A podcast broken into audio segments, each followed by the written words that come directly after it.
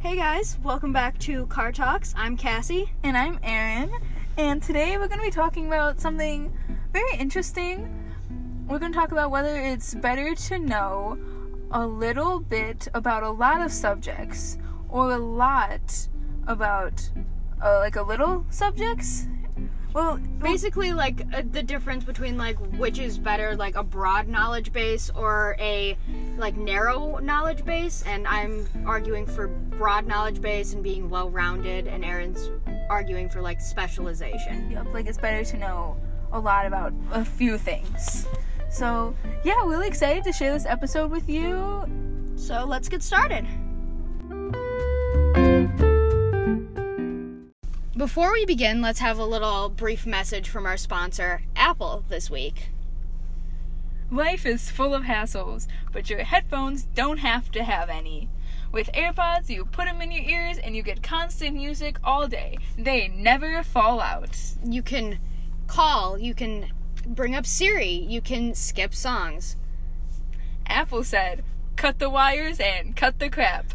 Get AirPods. Okay, so I'm going to be talking about how it's good to know a little about a lot of things and be well rounded because, well, every kid our age has probably heard the thing about, oh, colleges are looking for well rounded students, and like, none of us really know what that means to like each college, but it basically, like, being well rounded is being like well versed in a lot of different subjects and having a good understanding of a lot of things because that leads to having like better discussions with different people and being able to talk about things in a different way than knowing just about one little section like saying like oh I know a lot about physics okay but do you know anything about biology or chemistry or something else that can like help you make good discoveries and like help you kind of build a better world with better answers to a lot of the big questions. Yeah, so um, in this article by Philip Guo, he is the assistant professor of cognitive science at UC San Diego. He actually goes deeper into that, but he talks about how using this test, it's called the five year old test. It's a simple way to assess how much a person actually knows about a topic, and it says that when somebody presents you with like a little tidbit of something, like about, oh, hey, I saw online that chickens can turn their head 360 degrees. And then a little kid, like a five-year-old kid, would say how. A lot of people don't they don't know the how, and that's why it's better to actually be well researched into one thing because knowing a little bit about a lot of different topics means that you don't really know anything at all because a lot of people can't answer the why, how, or like the bigger, deeper questions that go along with the topic. Why would someone be asking you about chickens? it was just it was the example that he wrote about in the article. Okay, So I'm was- using I was using it. But it could be about anything. You know, like why is it so important to be well rounded? Because it gives you better discussions with more people. You can have better connections with different people if you know a lot of things and you can talk about a lot of things with other people. But you can talk a little bit about a lot of things. You couldn't ha- have a 15 minute conversation about physics if you only know about Isaac Newton. You know, there's, you know, people probably would only know up to whatever they learned in high school, if that. Not necessarily. You could research and study into a lot of things and that's like what the whole point of like being well-rounded is is being well versed in a lot of things, not just knowing tiny little jeopardy tidbits that you can bring up at like a party or something like that. Yeah, so what exactly do you think of to be research? Because, for example, um, Philip Guo, he writes about how, to him, people actually have to read a lot of books. And he says that deep learning requires intense, concentrated mental effort sustained over long periods of time.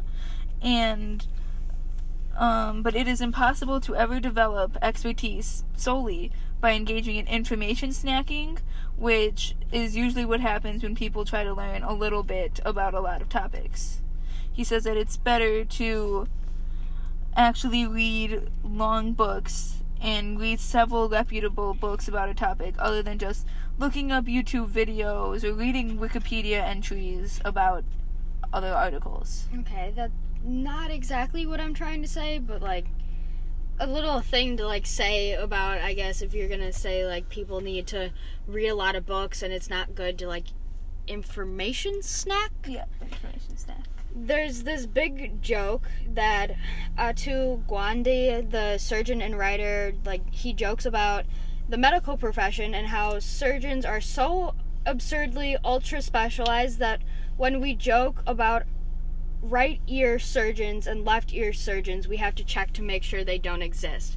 So that's saying that like there's some fields that have been so ingrained that you have to be like ultra specialized that people literally make jokes about having a specialization between ears because things have gotten this world has gotten so focused on specialization that we've lost like the grand scheme of things and how we need to like have broad knowledges and understand a vast majority of things kind of like in med school how you have to learn the whole body before you can specialize because you can't just learn about eyes if you're going to be able to treat a patient.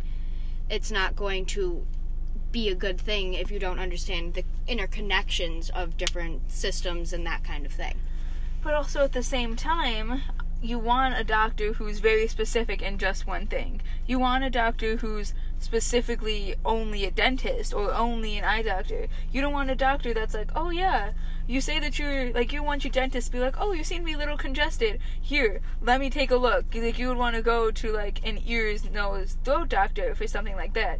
You want them to know that this is exactly what they study. This is exactly what they know about, because then you know that you can trust them. You know that you're getting like the specific exact treatment that you'll need instead of potentially harming yourself even more by going to a doctor that's not 100% sure about the specific issue that's wrong with you. But your general doctor is the one who knows the most. Like they don't ultra specialize, and that allows them to be able to be like, "Yeah, you're a little congested. You need to go see an ear, nose, and throat doctor." Without those doctors that aren't ultra specialized, there wouldn't be like any specialized doctors because there wouldn't be anyone to be like, "Hey, I think you should go see this n- different doctor." That is true, but also, if there weren't these specialized doctors, then people probably wouldn't get cured because the general practitioners wouldn't be able to help them. Okay, to switch gears just a little bit, Jim Holt, uh, a writer at the New York Times, wrote an article about how the 10,000 hour rule with Malcolm Gladwell was not right, and he talks about David Epstein's book Range and why generalists triumph in a specialized world.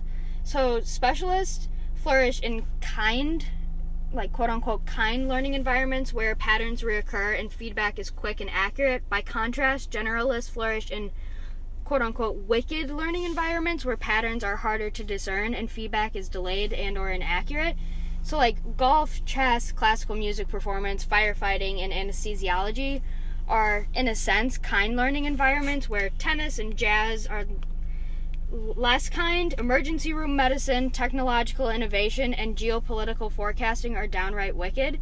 And like that kind of gives an idea of like the modern world is more of like a wicked um like environment and it's important to be able to be adapted to be able to talk about the deeper understanding and questions and talk about the big ideas in the world and be able to like answer those questions and be able to be an emergency room like medical official i guess like a nurse in like the emergency room or be able to make these technological innovations because without these people who have these broad knowledges and are used to these wicked learning environments we wouldn't have the things we have today Yeah, but how exactly does somebody become like specialized? Because I know or how do they have all this like broad knowledge? Because I know that a lot of times, like for example, a lot of like cabinet members or like chair members on even like Betsy DeVos, for example, she is the Secretary of Education